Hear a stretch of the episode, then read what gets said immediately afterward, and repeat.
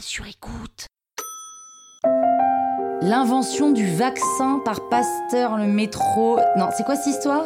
Vous écoutez Krusty History, le podcast qui vous raconte les histoires de l'histoire.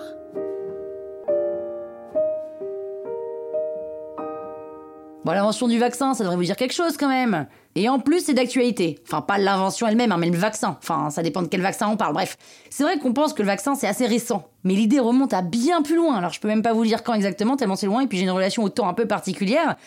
Mais on voyait déjà qu'une personne qui était malade survivait lors des épidémies suivantes de cette même maladie.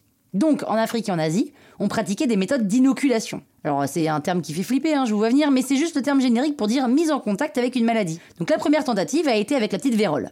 Donc, en gros, on injectait du pu de quelqu'un malade dans quelqu'un à immuniser. Vers 1770, on commence à se rendre compte qu'on peut immuniser des humains de la variole en leur inoculant de la variole de vache, appelée aussi vaccine. Ça vous dit quelque chose? La pratique se répand petit à petit en Europe. Un siècle plus tard, un certain Louis Pasteur, scientifique de renom qui a déjà travaillé sur des trucs qui n'ont rien à voir, comme le procédé de fermentation, la pasteurisation, enfin ce procédé de conservation des aliments là, qui se concentre sur les maladies infectieuses. Il explique scientifiquement le principe de la vaccination, qui est resté jusque-là seulement empirique.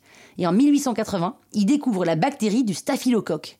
Il arrive à trouver une technique d'atténuation des germes, et de là, l'injecte dans un corps humain.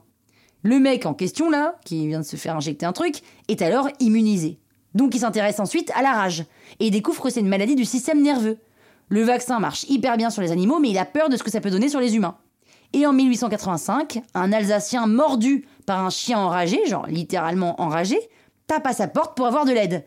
Là, Pasteur se dit bon, c'est le moment d'essayer. Il prend le risque, il lui injecte son remède miraculeux, et c'est gagné. Trois ans plus tard, l'Institut Pasteur ouvre ses portes, dédiées aux recherches contre la rage et à d'autres maladies.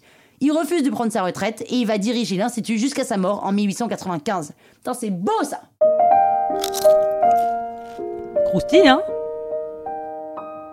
La toile sur écoute.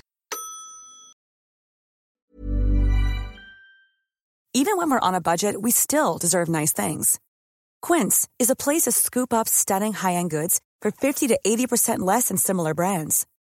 They have buttery soft cashmere sweaters starting at $50, luxurious Italian leather bags, and so much more. Plus, Quince only works with factories that use safe, ethical, and responsible manufacturing. Get the high-end goods you'll love without the high price tag with Quince. Go to quince.com/style for free shipping and 365-day returns.